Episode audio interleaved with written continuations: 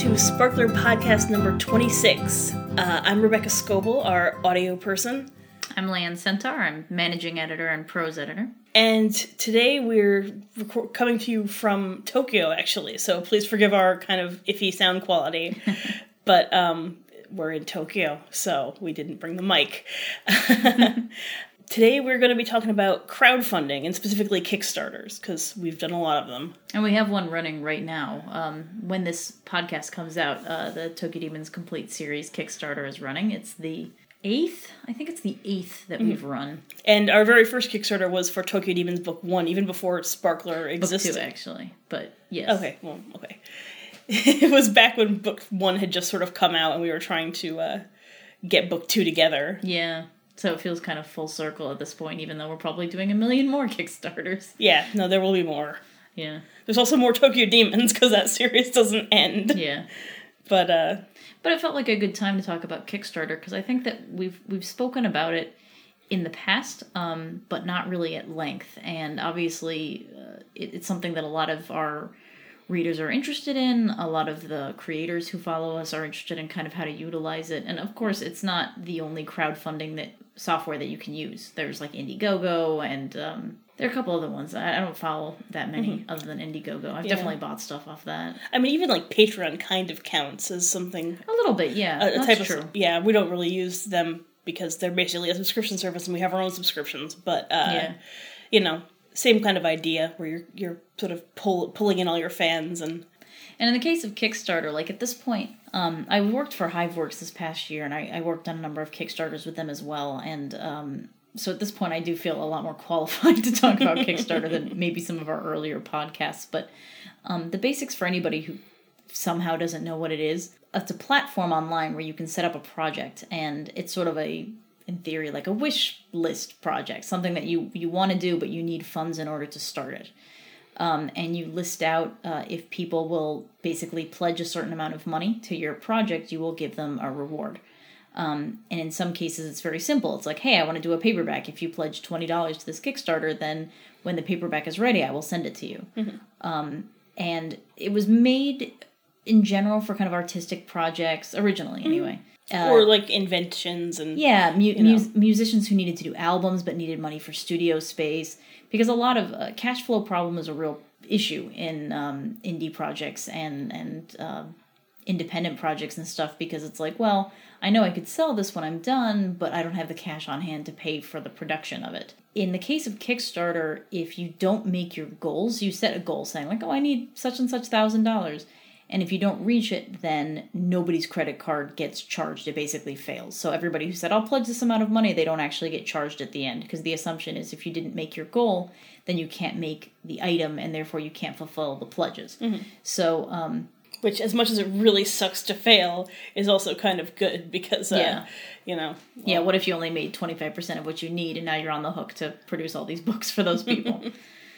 and th- there, if you use Indiegogo or some of the other uh, crowdfunding, they do have options. They have like flexible funding. Which yeah like is- it kind of re- it depends on the the project you know right some of them you you if you don't reach the goal you can still get the amount of money that you had if it's something where it's like well i don't need that goal to make it happen but i'm trying to pre-sell stuff to help my cash flow issue things like that in the case of uh, sparkler and a lot of other webcomics and, and small publishers and stuff we use it a little bit like a pre-order system.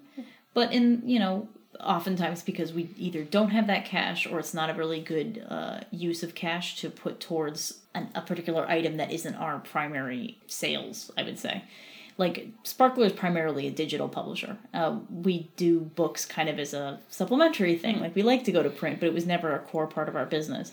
And in fact there was a year where we said okay let's not kickstart print. Let's just put all our books in paperback. You know we have the money. Let's do that. And it just didn't go very well. It took a lot of cash, and it didn't. People didn't know when the books came out. Because Kickstarter is also a very effective marketing tool. So uh, while we at the beginning we thought, okay, Kickstarter is so much work. I don't know if I want to tie it to every print run that we do. That's so much extra time and effort. Eventually, we were like, no, it, it doing it the way without the Kickstarter, at least in our case, wasn't super effective mm-hmm. because Kickstarter got the word out. Kickstarter had a very easy way for people to order things. A lot of people already have a Kickstarter account that's just like, oh, I can charge, and they they trust it. They think it's safe. You know, you never know if people don't want to put your credit card in the Sparkler site, despite our, you know, encryption and stuff. We are an indie press. We're not like Kickstarter. So people are hmm. like, well, I know Kickstarter is probably not going to have common data breaches and stuff. You know, just there are a lot of reasons why somebody might trust Kickstarter more or like Kickstarter or find it more convenient than ordering directly from us. So there were a lot of reasons why we did that. Plus, when you do a Kickstarter, you get to do fun fundraiser things. So it's like Yeah. crazy items. Um, you can do stretch goals. You can do all kinds of uh, like things that might not be cost effective on their own, but if they're bundled in with the overall goal that you're making, then you you you don't have to justify it to the budget. Yeah. Well, you justify it to the Kickstarter budget. yes, And that's like yeah. it. Yeah, because it sometimes it's hard. Sometimes it's hard for us to get. Um, I want to say justification for to print up some of the items that we want to Okay, do. Okay, it's hard to justify doing keychains Yeah, for most stuff like that. We always really want to do keychains, Yeah. but, you know, because it's like there's some beautiful piece of chibi art or whatever, and uh, you know, Yeah, we we but we personally want it on our bags, but it's hard to find I mean, yeah, as the as reasoning within the sparkler budget to do that. yeah, there, there's always okay. As sparkler editors, there is always the pull between the thing that is smart to do in terms of money and the thing we really want to do because it's cool. And uh, you know, so Kickstarter is really great in that it allows us both to have that, ca- you know, because I mean, part of the thing is a print run. Particularly like an offset print run, if you're not doing something print on demand, it's just it's a big chunk of money that it's Yeah. hard for small guys to just have, you know. Or even if we do, again, like like Lianne was saying, like if we sometimes we do technically have the money, but that's kind of earmarked for creator payments in the next couple of months. And if we don't, we don't know, you know, like like a, a print run's kind of an uncertain investment because Yeah. you don't know how fast you're going to sell everything. You don't know where you're going to have the opportunity to turn those books back into money. And you don't always know how, what the size of the audience. That's another thing that Kickstarter is very good at gauging, kind of the size of the audience, uh, in some ways the location of the audience, and also their willingness to buy it. Those are all things that you can guess from Google Analytics and stuff. Like there are ways that you can analyze these the demographics, but Kickstarter is a very good, very direct way to look at all those things. Kickstarter is a good way to test a lot of things about the demographics and quite frankly kind of test them. Be like, will you hmm. will you will you put your money where your mouth is? You said you want a book, will you buy it? yeah. Because obviously, like, if you put a poll up, do you want to buy the book? Everyone's like, of course I want to buy the book. And then when you're like, the book is, you know, 1995, yeah. they're like, oh, you know, rent. Yeah, yeah. And yeah, you know, it, it's true that like demographics of certain series run older or younger, and younger people are less likely to have money that they to burn. Mm-hmm. You know, it's just it's a lot of lot of factors that you can't really figure out. Mm-hmm. And then Kickstarter itself has people who just, you know, like there are algorithms in there where if people pledge to a certain item, then other items that are similar pop up to them, or people who just go through discovery, they just look at something that's popular. So you end up getting a little bit of the general Kickstarter audience as well, which can help with pre-sales to again fund something that you want to have what you want to have, but maybe the money is not really earmarked for that. And then you know it's it's marketing. People understand it. They see the goal. They mm-hmm. see the the, the the percentage mark going up, and mm-hmm. and it's true that like you know if we can't raise that money, then we probably shouldn't be doing the print run anyway. so you know Yeah. it's a bit depressing. No, I know. So, so you know that that whole bottom line thing is just like Mm-hmm. if you can't get a certain level of interest, a certain level of funding, it's like you, you just can't really do the project. And that's that's it really comes home in print because print is something where now you have a physical item that needs to be stored, that needs to be shipped, that needs to be distributed, and it, it adds a level of complication to a business if you are not a if you're not designed around being a print publisher, which we are not. So we it was a little rough in the beginning. Again, I thought it was too much work. Now I see Kickstarter in my sleep. I've done so many of I think between Sparkler and Hive I've either run or consulted on like 15 or something now. So it's like mm-hmm. now I can do them. Yeah, Piece of cake. well, you, you- know, well, we both know how to not overpromise things, and you know it's funny because Lianne and I uh, set up this last Kickstarter. We went to like Chili's, I think, and just sat there and wrote on the back of a receipt what all of the tiers would be because you know And did like- it in like 3 days. yeah. But you know i'm the shipping person so i'm always so you know lianne's like let's do you know eight, eight like eight and a half by 11 prints. And i'm like no poster tubes no. And she's like let's just you know like uh like keychains and add them to one of the digital tiers. I'm like, absolutely not. What's wrong with you? Fair. but you know, uh, I, I guess like if we're actually giving advice about this, uh, my biggest piece of advice is do a lot of research about shipping. Shipping things overseas is massively expensive, and it's unfair to those guys. It sucks, and you know you always get a couple people being all like, "Why does it cost as much to ship it to me as the book itself?" Or sometimes like ten dollars more. Mm. It's like, well, I don't know. Talk to the United States Postal Service. Sorry, you know. it's fair. I I understand. Oh yeah, I totally understand the frustration, Yeah. but at the same time, there's just not really anything we can do about it, unfortunately.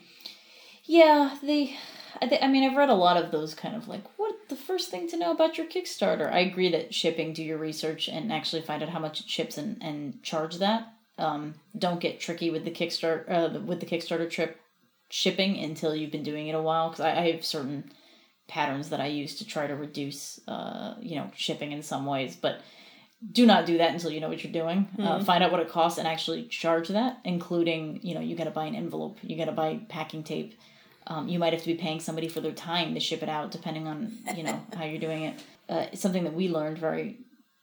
The hard lesson, of course, the first Kickstarter we did with Tokyo Demons Book Two is be careful about the stretch goals. We definitely overstretched. There were a couple that we still have not been able to fulfill, and it's like four, four yeah, years well, later. you know, we overpromised. We're like, yeah, we'll just do like nine games. That's something that we have time well, for. it was also we built it around what the production uh, schedule that we were on at the time, which was way faster, and then we basically moved, and the community that we were in that was helping us do all the projects we were now in another country from. So stuff that had been very easy before, such as well, comparatively easy things like recording audio, now were very difficult because we'd have to go over a border to go do it. yeah, don't don't tell me that uh, putting that audio together was easy because it certainly was. Well, no, but I mean, like, it's like if somebody had to redo, uh, you know, reshoot something, it's like, okay, can you come over before dinner on Thursday, you know, as opposed to we have to plan a trip over a border to go re record this in person. And, you know, it, it, the logistics got very difficult. So keep that in mind too, your, um, your timeline on these things.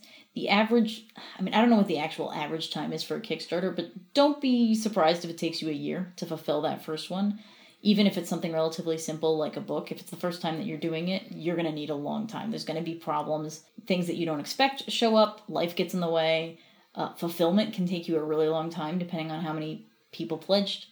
Uh, so, Even just formatting a book yeah, is like. layout can be a real pain in the ass. Yeah.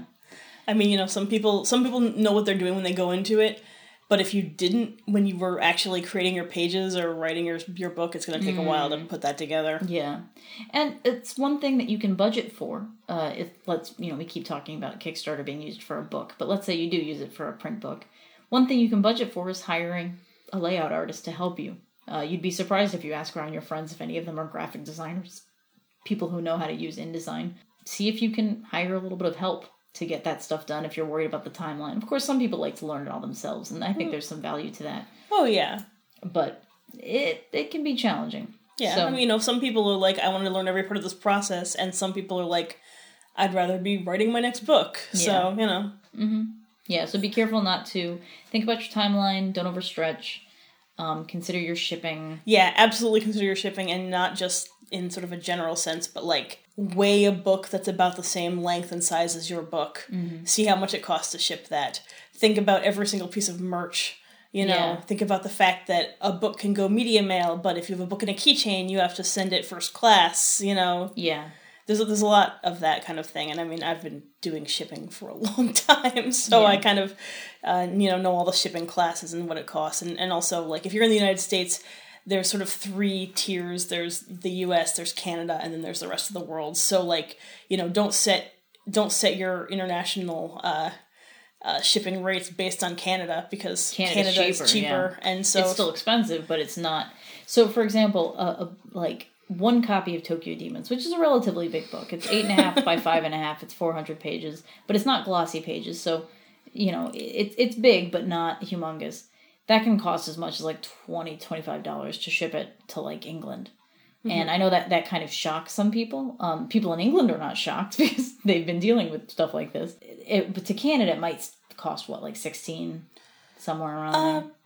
Yeah, the first the first uh, tier of Canadian shipping is like twelve fifty or something, Something like, like that. that, yeah. You know, these things change all the time though, so don't even Yeah. take this as, as a real recommendation. Right. They're always, you know, But there switching was things there was around. a, there was a big price increase specifically in 2016 for the United States Postal Service for internationals. So there was quite a, a big price jump that maybe if you were if you did a Kickstarter two or three years ago and you're like, oh, I know what shipping is. Nope, check again. Mm.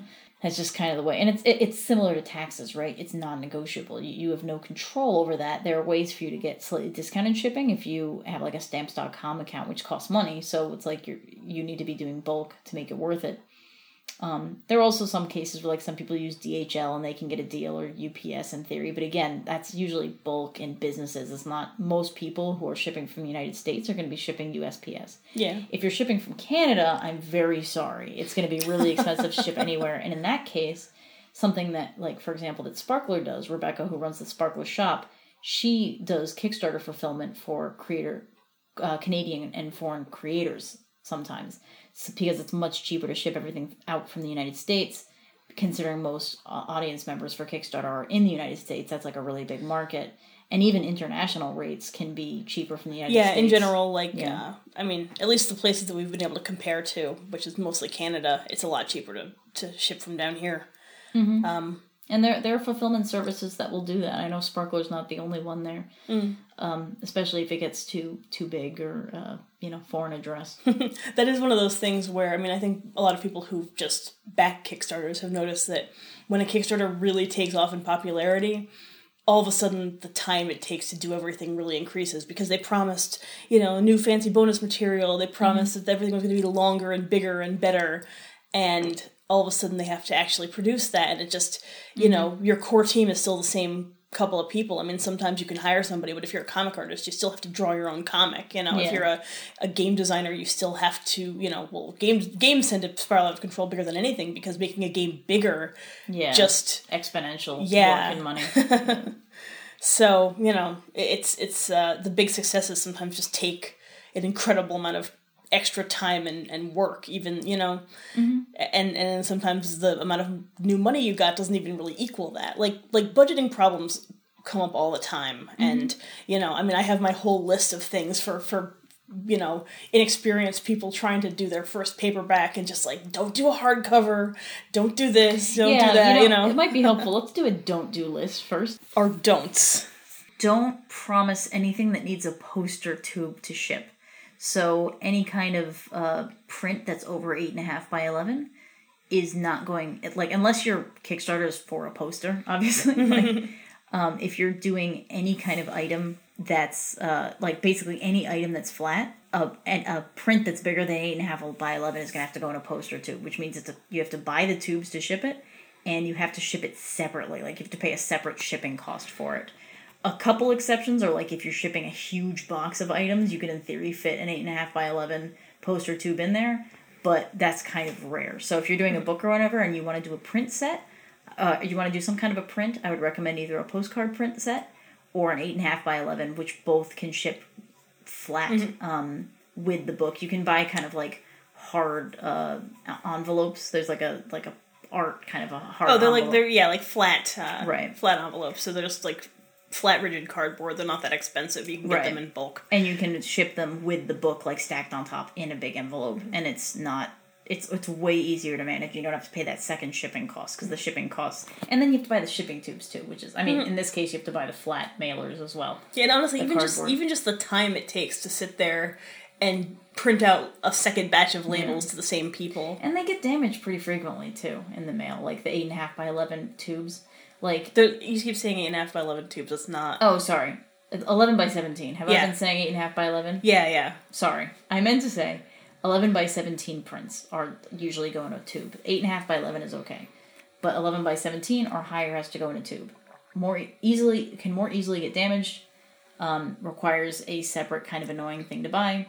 And it just adds a level of complication and shipping costs that you don't you don't want that kind of heat Yeah, well, actually, I mean, one, one of the big things is that for, I mean, you know, we say don't do a poster, but like, you can do a poster as long as you make it one of your higher tiers. Yeah, if it's You know? a really high tier, so it's going to be a limited number of people, and you up the shipping accordingly, then sure. But like, don't make it a free bonus add-on on low tiers. It's just gonna get really out of hand. Yeah, well, honestly, like anything that you put, any any physical bonuses that you put on a low tier, I say like make it the same or s- the same or smaller than the trim size of your book. yes. You know, so you do a sticker sheet, but make it so you can tuck it inside the book. Do Yeah. postcards, do uh, uh, bookmarks, you know, stuff like that. Anything you can actually tuck inside the book, but there is nothing more annoying than having some kind of little bonus that's like an extra half inch on each side. So now you've got no way to ship it without getting destroyed. Mm-hmm. Yeah. Without like getting some kind of massive cardboard insert or, you know, Yeah. something like that.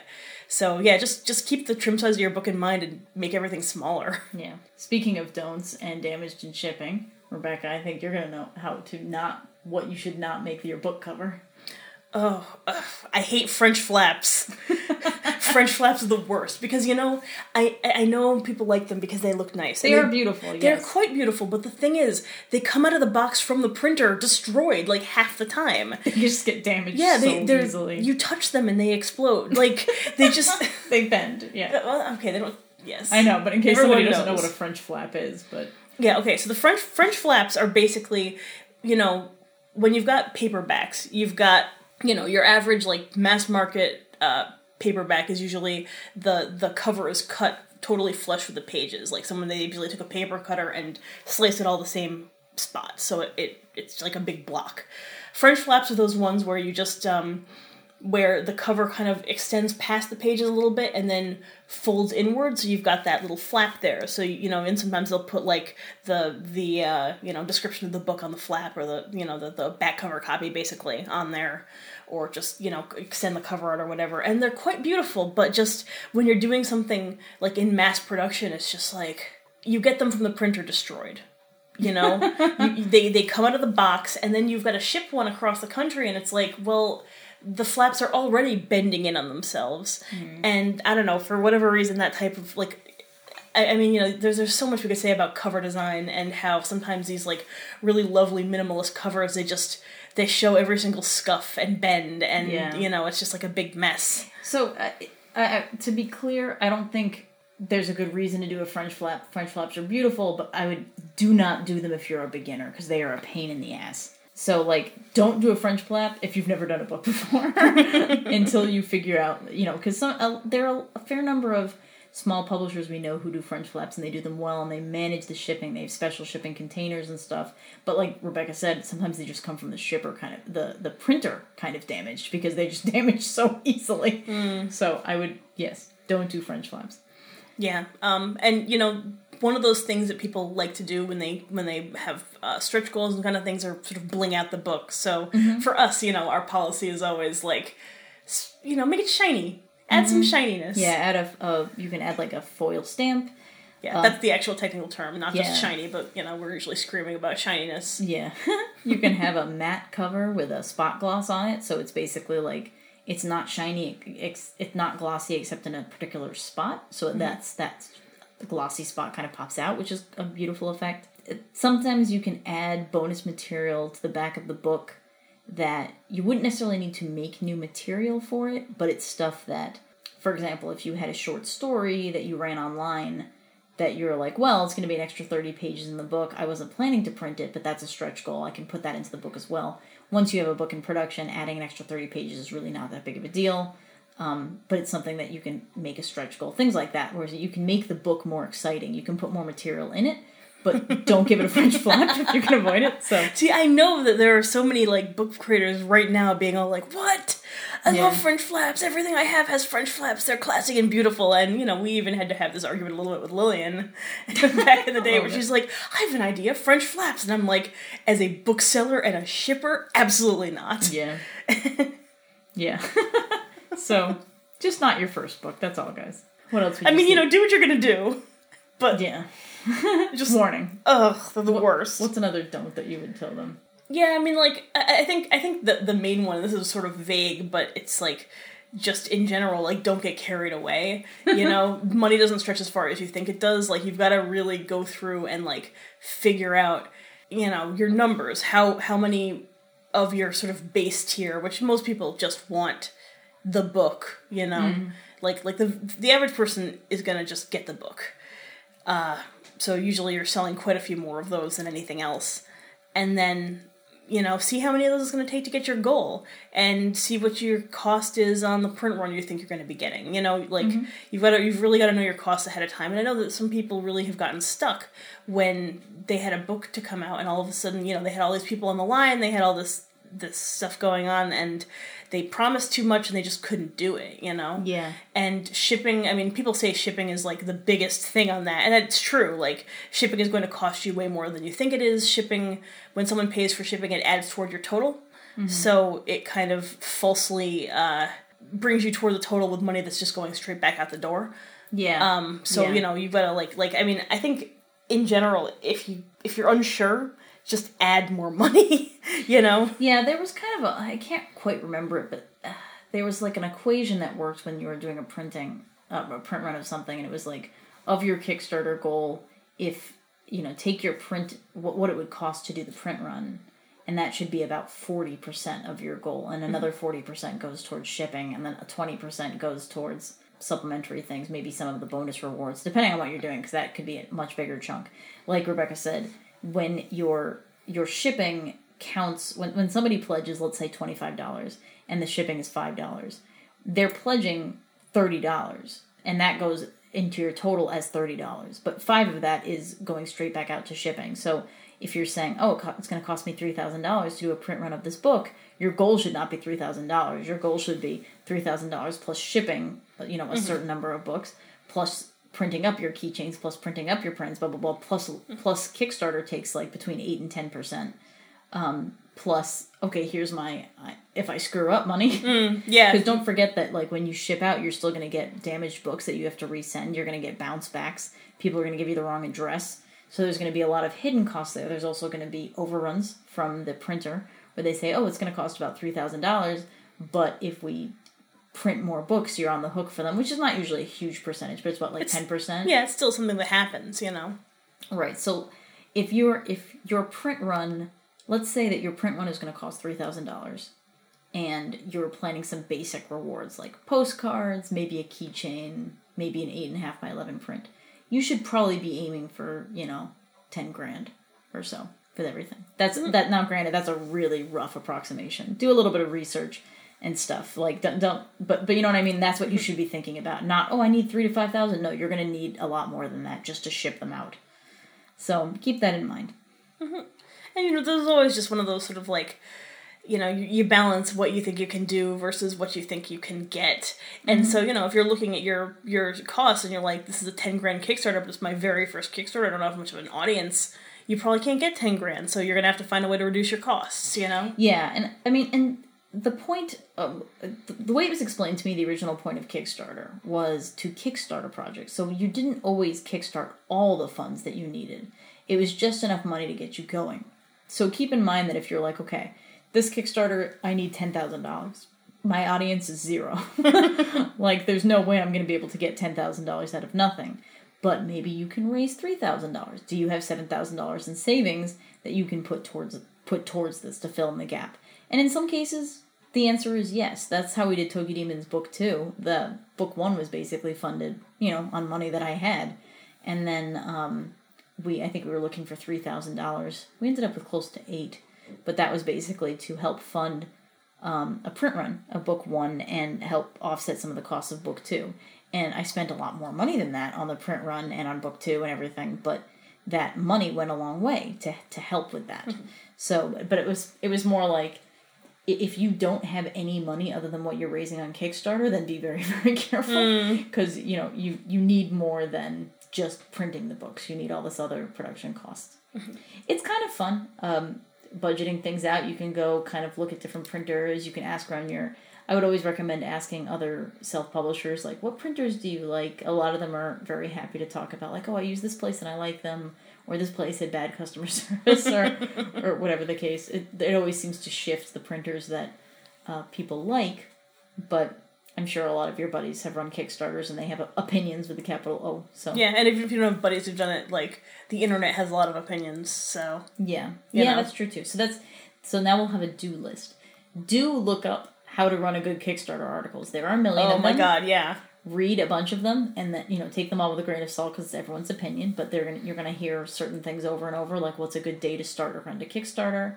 Um, Tuesday is a pretty good day from what I understand. they say kind of don't start or end on a weekend for a lot of people. Uh, is wisdom I've heard a lot. Um, you'll see sort of like time of year where a lot of people are pledging to Kickstarters. Don't have a Kickstarter that's ending right around Christmas, for example, because people are not online and all their money is spent on Christmas Mm-hmm. presents. Yeah, well, for people who are not like sort of already in like the sales and retail world, which you know we are clearly kind of like stuck in there right now because we've got all this, you know, just Christmas is like this giant like blip on the horizon where mm. people make and lose a ton of money and just you know, mm-hmm. it's like it makes or breaks your business, it makes or breaks your sales for the year. Uh, you know, so everyone's kind of freaking out about Christmas most of the time, but mm. fundraisers are kind of separate from that because it's like you know, if you have a fundraiser in December, no one's getting the book until at least like March, and Right. probably more like uh, you know July or October, depending on what you're doing. You know, so it makes kind of a crappy Christmas gift.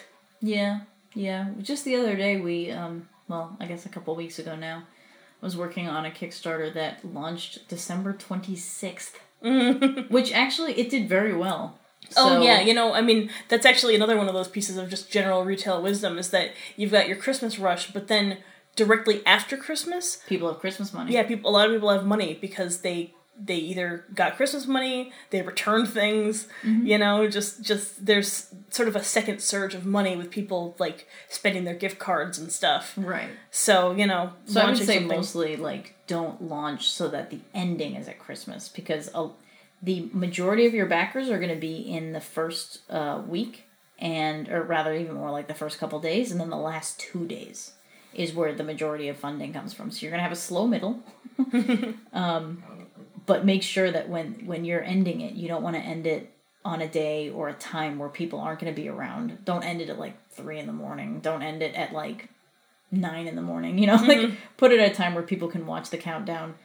Um, and don't put it at a time where nobody's going to want to be on their computer, such as the day before Christmas, like uh, stuff like that. So just kind of keep in mind. Uh, but go read a bunch of these articles. There's a lot of good. There have been graphs. You know, there's a lot of data out there, um, especially now since Kickstarter's been around so long. I, I think also my, my main thing that I think is that you know the, the Kickstarter itself is a lot of fun, you know, and, and we kind of we're we're being very doom and gloom because we've seen people really struggle, uh, and we've struggled ourselves, you know, Oh, like yeah, we've made sure. some missteps and mistakes and and learned a hell of a lot over the course of like eight Kickstarters, um, but uh, you know the actual Kickstarter itself, it's it's an opportunity to kind of celebrate your work. Yeah. you know and a lot of the times it brings people out of the woodwork who really like your stuff. People say nice things about you so it's a nice ego boost. Uh, you know like there's just there's a lot there's a lot of good to it and and everything. But then when you actually have to produce it's sort of a slog a lot of the Yeah. time because you promised a bunch of stuff and now you've got to actually fulfill that promise.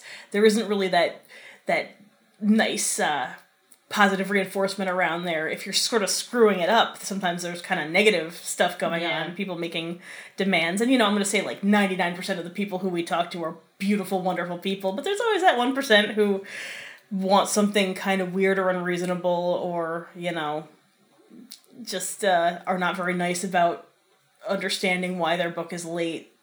I mean you know people going on a kickstarter if you are sort of a experienced Kickstarter person, you you know that projects are always late, like without fail. Everybody's project is late, and you Yeah. try really hard to not make it be late, and you try to set the dates reasonably and and do what you can. But like, the number of people who get their stuff out on time is like a tiny percentage, you know. Oh yeah, and if you're trying to put together a book, even if the pages are done, give yourself six months to a year to get that paper back out, for all, all the reasons that we've already said. Mm, uh, do consider taking the day off work on the first day and the last day. The first day is because you're going to be obsessed with refreshing the page, and you're not going to get any work done, and you're going to want to scream it from the heavens, and people are going to be talking about you and promoting you, and you want to be able to retweet them and and do live updates like, oh my gosh, Oh yeah, and I mean like like another another do is definitely like be all over social media. Oh yeah. You know, Oh my gosh. reblog everyone who says anything nice about you. Just like, and part of it again, this is this is part of the f- sort of party atmosphere of it where mm-hmm. you know i mean as publishers a lot of the time it's fun for us because we get to plug something that we are big fans of like we did the orange junk kickstarter recently and like you know we love orange junk so mm, much. oh and gosh. having the opportunity to talk about how great orange junk is all the time is like really great. Because you know you know mm. I mean, you know, when, when you're talking about advertising work that is part of your company or even just your own work, like you, you have to kind of have restraint sometimes, you know? Mm. People are going to get annoyed if you're just constantly talking up stuff, but like, uh, Orange Junk is amazing. And, you know, we wanted to just basically scream that and have all sorts of opportunity for art and for bringing the fans out of the woodwork and having people talk about it and, you know, Kickstarter is the perfect time to do that. It's actually the most effective time to do that. Well, because you know the fans who want the book, they also they you know it, it's a little bit on them to spread it too. You know. A little bit, yeah. If they, if if it's struggling or something and they really want it to happen, then they do. They, there's momentum there that they really want to push it. With that in mind, do uh, keep in mind that you don't want to be obnoxious about it. So what's good is not you know necessarily emailing people you know and being like, "Hey guys," but con- posting about it on social media a lot so that your friends who follow you will see it and reblog it. But like, don't go to like seasoned uh, editors or um, seasoned like journalists whom you've never spoken to and be like, "Hey, can you promote my Kickstarter?" Because it's just really transparent. It's you know Yeah, and one thing you will realize when you start a Kickstarter is that there is this entire industry Yeah. of people trying to like quote unquote help you with your Kickstarter. yeah Uh, some of them are scam artists. Some of them are just kind of opportunists who just go around, and you're gonna start getting messages through the Kickstarter system saying like, "Hello, yeah. your Kickstarter looks amazing.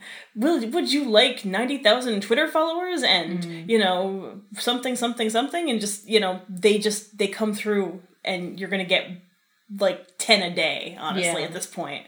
Uh, so you know, uh, be very wary of those people. I mean, you know, there's a decent chance a lot of people do need help with some aspect of the process, but I mean, you're probably not going to get it through a spam message. yeah, I don't know. I mean, there. I'm sure there are some people who through those things who are legit, but I'm sure their number is like much fewer than Mm-hmm. like just just go ask on artist communities you know who Yeah. to do copy editing who to do Mm-hmm. uh, layout because they're gonna know better than some weirdo who contacts you out of the blue Yep. Yeah, or people saying, "Oh, I'll support you if you support mine," and, and et cetera, et cetera. So, and and there is a little bit of cross promotion that goes on. Um, sometimes if it's like a buddy of yours or a comic that you're really a fan of, and you're you know you're you're in contact with them and you want to promote their Kickstarter through your Kickstarter, like we've done that before. Um, Oh, and you know- a few key projects, and yeah. we've had people come out of the woodwork to promote us you know and, and, and that's one of those things if you are a fan just like this is sort of you know there, there's this incredible value to having something to rally behind. And i think that a lot of people like you know if you're just a writer or an artist or a comic artist or whichever you know you'll have all those people in your life who are like oh you write a book. I really would like to read your book. And they never do you mm-hmm. know? Just your your so, social circles are surrounded by people who are kind of vaguely interested in what you're doing and they want to support you as a person but they don't really have a way to do that. And this gives that to them. Mm-hmm. And you know like our first kickstarter like my uncle who has zero interest in any of the stuff that we're working on just pledged a hundred dollars because he loves us you know like yeah. Didn't your parents pledge five hundred bucks on the first one? oh my parents pledged some stupid amount Yeah. and they're like you know I'm like, what the hell? You don't want Tokyo Demons? no but they like oh my daughter's working on something yeah. i mean they It's are cute. The, fir- yeah the first Kickstarter, the people who come out of the woodwork in the first Kickstarter is like hilarious. yeah, a lot of times it is going to be like extended family and friends and stuff like that, you Yeah. know, because they they want they they even if they're not like reading your stuff, they want you to do well. yeah.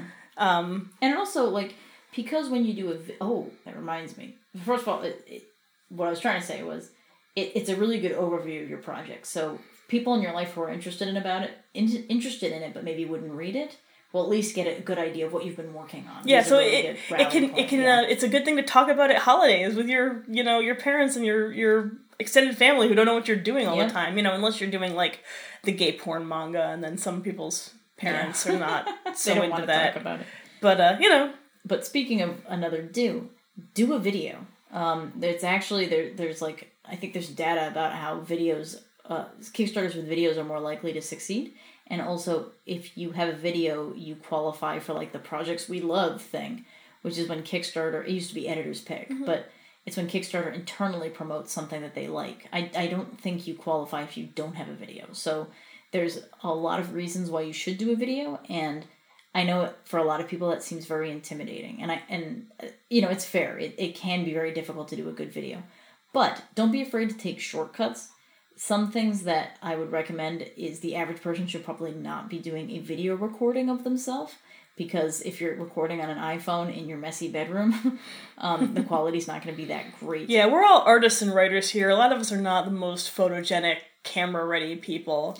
Yeah, just you, you don't have the the equipment to film. Filming it Yeah. takes expensive, difficult, like it's complicated. However, it's not that hard to record your voice. Um, and there's a lot of free music on YouTube that you can use in the background.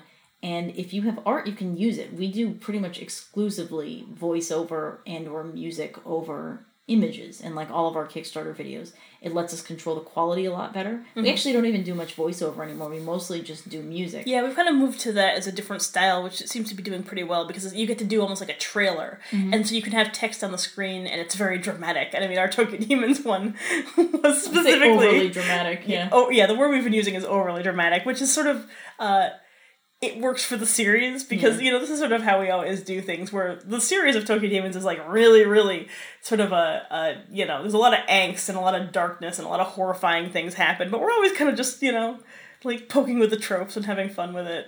So it was time for our big dramatic trailer.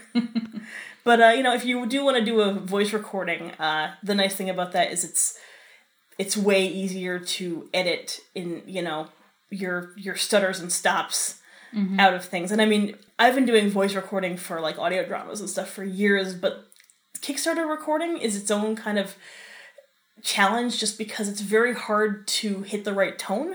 Yeah. you know this is something i mean because i've also helped i helped our friends at uh, lucky squid who they do like plush uh, work on their first uh, kickstarter. And it's just you know you don't want to be too bubbly but you don't want to be too boring. And it's just you know i mean i have nothing but the utmost respect for anyone who does voice work you know mm-hmm. just because mm-hmm. of you know meeting all these incredible talented people who i've gotten to work with.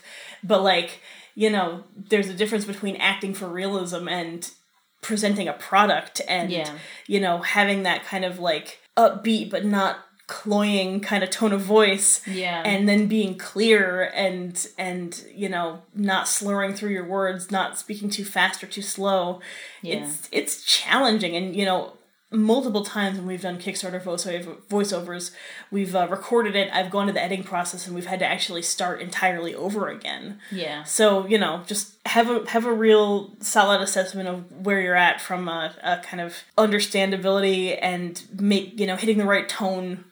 I've seen some people who do the video recording um, purposefully kind of low budget, which sometimes work and it's funny.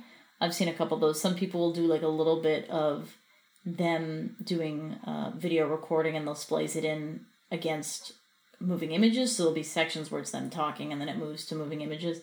Personally, I think if you've got decent art to work with, I, I just really like panning images and then either speaking over it or doing a trailer style with um, basic, you know, text. You don't need a complicated program. I use iMovie for a fair number of our trailers. Um, obviously, if you have the Adobe Creative Suite, you can use Premiere Pro, and that gives you a lot more options. You can even do things like buy video transitions or or buy, um, you know, trailer kits. yeah, there's in some of those kind of like plug and play, like stick your images in and it'll do a thing, and Yep. you know. And although we are very fortunate to have an in-house composer with Rebecca here, um, sometimes we do. So sometimes she composes music for the Kickstarter video. Sometimes we use um, the YouTube free. There's like basically royalty-free music on YouTube that you can look up. A ton of it that people use in Kickstarter videos, or you can buy a license for a song. Uh, premiumbeat.com is a really fun place where you can buy super dramatic trailer music, which we've bought a couple times. I think the Orange Junk trailer and the Tokyo Demons trailer both had music from there. Um, yeah, the nice thing about that is that you pay that like 50 bucks and you Yeah. get to use it. Yeah. it all it all comes in like different length loops. So, mm-hmm. you know, you can have like the 30 second version, the 60 second version, the two minute version, whatever, you know. And also, your video doesn't have to be long. It seems like the average video length is somewhere, but like I think maybe you got a law of diminishing returns after two minutes or something. Mm-hmm. So don't be afraid to do a video that's like a minute long. I've seen some videos that I thought were very effective that were literally like forty five seconds long. People have short attention spans, so don't kill yourself. Our first video was five minutes, which now looking back, it's like, what the hell? Well, we didn't know we were, you know, we- yeah. Mm-hmm. we didn't know all of this data that we have now, you know, uh, and at that point we were doing voiceover to explain what our project was, and, And our Tokyo project was, was complicated. yeah, So you know, uh, but just if you're getting into this for the first time now, you can probably leave out a lot of details, you know, like make the video sort of the short and sweet version, and then. Mm-hmm. Explain everything in the text below, you know. Get some nice images. I mean, and I mean, you know, there's so many Kickstarter projects out there. You can just look at what other people did in Mm-hmm. terms of formatting and stuff and just you know copy things i mean not yeah. okay not cop- not plagiarize, All right. but take inspiration from yes copy is the wrong word but just in terms of like you know you'll see a lot of people they'll have the way that they do visuals for showing you what you get in each tier well you'll have certain types of charts Mm-hmm. you know you just like look at the way that other people are presenting information because Mm-hmm. uh, there's a lot of people who've, who've been very successful out there already and you can just kind of learn from them you know Mm-hmm. Also, um, do keep in mind about the the price of your tiers. It seems that the most common tier on Kickstarter is twenty five dollars. I don't know if that means it's the most. I mean, I guess you could technically say it's the most popular, but um, it's a twenty five dollars is a good number for you to set for something physical. So, a book like that's the cost of the book. Um, you can have tiers that are less than that, and you can have tiers that are more than that, obviously but $25 is a good place to, to aim your main lowest tier around. Now, in some cases, $25 is way too much for a simple book. And in that case, you can have it come it's a book that comes with, you know, postcards or stickers or ebook or whatever the case is.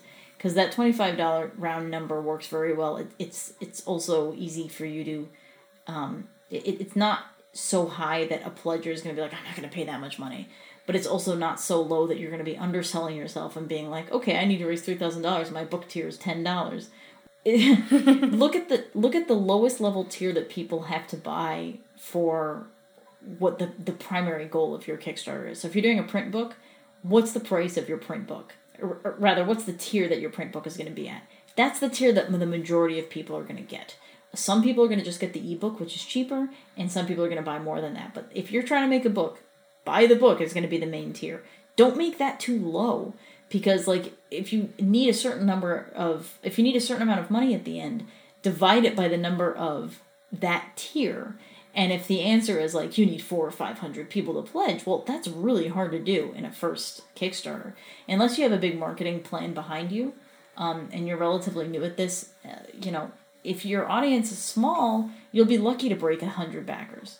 Um, if you have a fairly successful webcomic already, and you know you have ten thousand readers or whatever, well, now you're talking you can get a couple hundred backers. That that's a lot more reasonable. But um, our first Kickstarter, I think we hit 101, and we mm-hmm. did surprisingly well. Like we did much better than we expected to. Mm. So again, be, be kind of realistic about this and look at sort of what do I think that I can get. Mm-hmm. A low level project is somewhere in the hundred, maybe 200, but I think like Sparkler Year Three had something like 250 backers. You know, like it's mm. not. So if the, all those backers are going to be mostly pledging the ten dollar tier, well, that's you know, Yeah, not a lot kinda money, trouble. guys. So um, keep that in mind as well. But I think also we talked about the video. I think I've always had the most fun doing the trailers, and then also you can use them afterwards. You know, Yeah. um, the Kickstarter informational videos, although you know can be very effective for Kickstarter, they don't have as much value outside of Kickstarter. You can also do a video that's like a trailer that has a Kickstarter section at the end that you can later cut and then make it a trailer, like an all-purpose trailer at the end, which I personally like to do. Yeah, that's kind of a basic intro to it. Yeah, yeah. I mean, like, I know some people are really kind of scared of Kickstarter in terms of just, you know, you hear the horror stories about people who've really screwed them up. And, That guy that burned all the books. oh, God. Yeah, some people go kind of batty. Yeah, I mean, it's rough. And, and, you know, Kickstarters fail, people don't mm-hmm. send their stuff. But like, as long as you're kind of conservative about everything, mm-hmm. you know, you're you don't overstretch, you don't like overpromise anything. They're a really really good way to get the word out there mm-hmm. about your project and actually get your project made in a way that you might have not been able to. You know. Yeah, and, and be transparent. You know, do frequent updates with your backers, answer your messages. Um, Yeah. How, how do you feel about spreadsheets? Because like you're gonna get all your data in spreadsheets, and I mean, there's a lot of little tricky things to that. But like, I always just take all of the individual tier data and just put it into one giant spreadsheet, and uh, you know. Add little rows to myself for what's been sent for e- ebooks and for paperbacks and Yeah, and You when know? you get the spreadsheets at the end, once the once the Kickstarter's over and you send out a survey to the backers to get things like T-shirt size and mailing address, they give you a you have to do a different survey and you get a different spreadsheet for each tier. So usually when I'm setting up the surveys, I try to ask the questions in like a similar Yeah. order so that it'll be easier to combine those spreadsheets at the end as opposed to moving around a lot of data. I mean, I don't want this this uh, podcast to go into too much of the nitty gritty. yeah, because we could talk about Yeah, that forever, forever, yeah. and then just complain about things. Yeah, as of right now, Kickstarters basically the the, the, t- the box that you put your text and, and pictures in, your graphics for like the project page, I think it's called Story. You can't access the HTML for that, and it does really crazy spacing um, on the images and with links. So I will say that as until they have fixed that, which I don't know if they ever will, because it's been like that for years. When you make one of those, like here's a graphic showing all of your tiers, it's a lot easier to make one big graphic that shows all the all the tiers on it than to do individual graphics that have each tier on it because each individual graphic the spacing can get kind of weird. I mean, it's like stuff like that. There's a lot of little tricks to it. So, um, you know, leave yourself open plenty of time to kind of experiment through using Kickstarter software itself because it has its own tricks. Um, like Rebecca said, just be kind of conservative and Yeah, be conservative, be as organized as you possibly can. You know, again, like be transparent. if if if uh, saying you've got to use spreadsheets is like, oh, good, then you're you're in the right mindset. If you're like, oh God, what do I do with spreadsheets? It's just it's gonna come up. yeah. Anyways, So let's discuss very quickly a couple of Kickstarters that you guys should look up if you want good examples of how how to run a Kickstarter. Things that were either very successful or very well designed, or usually both. Um, I would say one to learn what not to do. The Sparkler Kickstarters that for the year, like Sparkler Year Three, Sparkler Year Four, those Kickstarters were exceptionally complicated. I did them because I've been doing a lot of Kickstarters. But if you look at those two, that is how not to do it. Do not have 10 million tiers. do not have 10 million graphics. Do not have 10 million combinations possible. Um, that is for advanced users only. yeah, but like you know, if you want an example from us that actually works, you know, something like like the Orange Junk Kickstarter. the Orange Junk Kickstarter You know, was pretty well designed. I mean, a lot of the times we're we're uh, printing more than one book at a time, which again adds like a layer of complexity, and and then you're thinking about, well, most people are going to want all the books, but we, you know, how are we going to price that tier? You know, Knights Errant was pretty straightforward. That's true, yeah. As far as Kickstarters, um, I would say uh, I really liked the simplicity of design of Wilde Life, the webcomic. That's a hype comic. Wilde is spelled W I L D E. That Kickstarter raised something like eighty thousand dollars or whatever. It had like six tiers. The video was like it was like a trailer that was like forty five seconds long. I like she did everything beautifully. Great graphics, kept it simple, did very very well. I mean that's an exceptional comic too. I totally recommend people read it. Um, the Thousand and One Nights Kickstarter was very complicated. Uh, they're still fulfilling it, so I can't really make a judgment on sort of how the fulfillment went. But I will say that the design of the page itself was being passed around by a lot of publishers, being like, "Oh, look how beautiful this was." yeah, it's really time for uh, you know, if if you're somebody who uh, has a talent for visual design, it's Yeah. a good time to shine. People do really gorgeous graphics. Oh yeah, and Annie you know. Stoll is like, I think she was a Grammy nominated uh, designer who. Oh yeah, she's pretty amazing. Yeah. So I, I would also say a check, please, uh, as an example of. I mean that Kickstarter raised what over three hundred thousand dollars. something like that. Yeah. Yeah. That stacked interestingly. It kind of upsold a lot of stuff. Where and I wanted to get both paperbacks, and I ended up having to pledge something like seventy five dollars, which seems really high for paperbacks. But um, Uh, the Check Please audience will do that. yeah, and it, it you know it worked in that case, and um, she raised a metric shit ton of money. So, and also it was really well designed. If you look at it, it's like the she did a really great job with graphics and organization. That was her second Kickstarter, obviously, because it was like Check Please Book Two. To clarify, the book, the Check Please Book One was also well done, but the Book Two was the one that made gangbusters. Yeah, and that's you know a lot of times people's second Kickstarter fixes a lot of the problems of the first one. You know. Mm-hmm. Mm-hmm. Certainly happened with us, where the eighth Kickstarter fixed problems of the seventh one. You know, Yeah. you're always just figuring like. I, I know I keep talking about spreadsheets, but that, that spreadsheet that I have for my, le- you know, because I've been kind of fulfilling uh, year four and uh, the Knights Errant Kickstarter at the same time a little bit, and my Knights Errant Kickstarter spreadsheet is way better than my year 4 Mm-hmm. one. I mean, year four was just more complicated because everyone's getting a different book and just you know, it's Yeah. the, shoving the exact same thing into an envelope over and over again is so much easier than uh, trying to like count up how many people got this book, how many people got that book. Yeah. The Kickstarters that Iron Circus Productions, so the ones that Spike runs, those are all good. So, um, Smut Peddler, TJ and Amal, those are really well designed. yeah, I, I mean, I think there there are kind of a lot out there that people have probably been following. I mean, you can just look and see which ones the visual designs that you like, and also which ones were were successful. Um, Hot Blood was another good one. Um, Always Raining Here, two. I mean, Always Raining Here one was also good, but two we were we were we've been helping on that one a little bit too, and I really liked how that that was a really good example of a video that they took.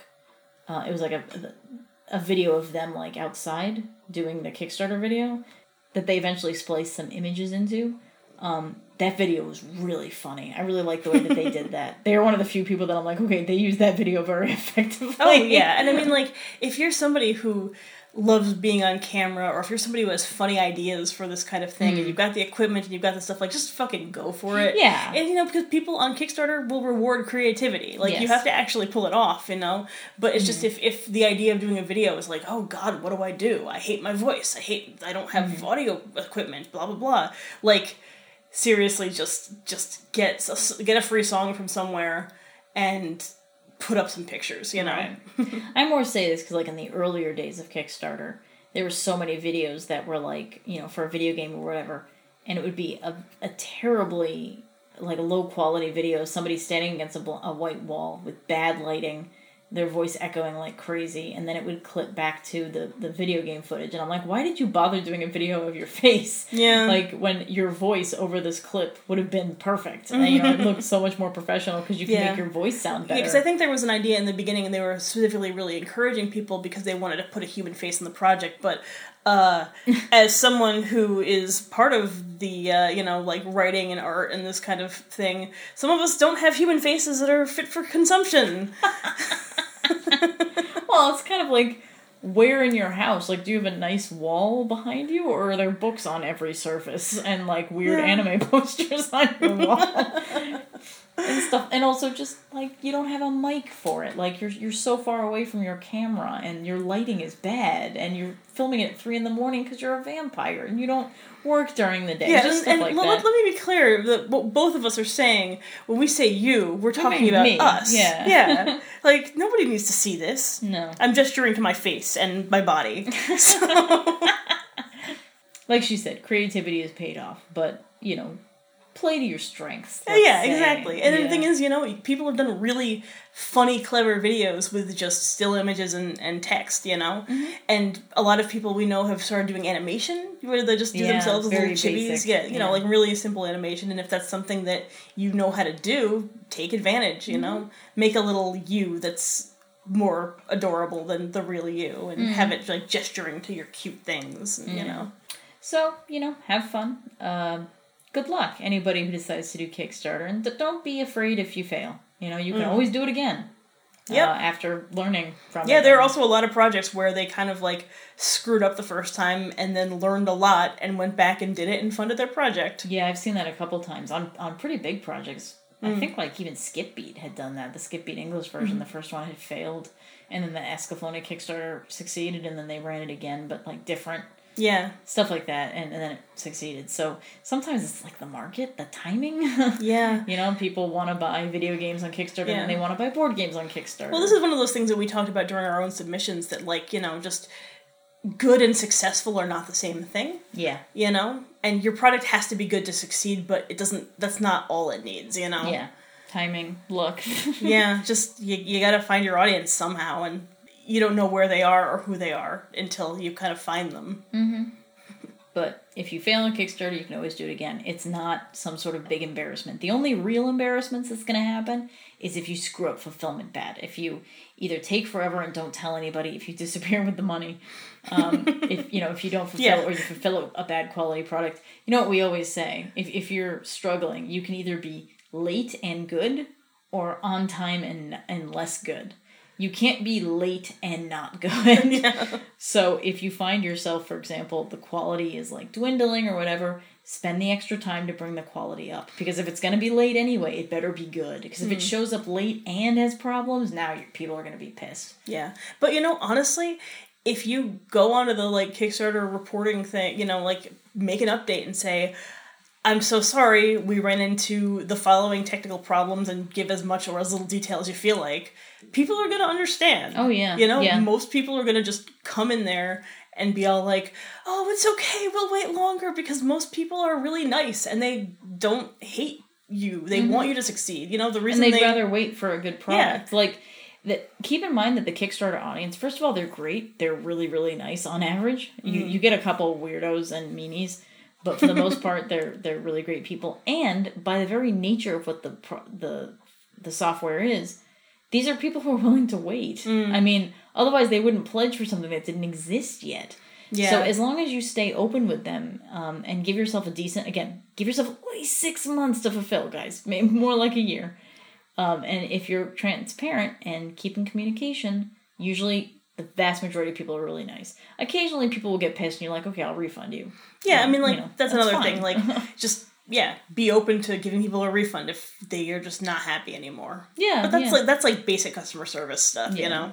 Yeah. So, Anyways. good luck with your Kickstarter. Um, we hope you enjoy ours. I mean, we do have one. I can't, Yeah. Technically promoting one right now. Honestly, technically, one, whenever you're listening to this, there probably is one that we're doing. So you know, yeah.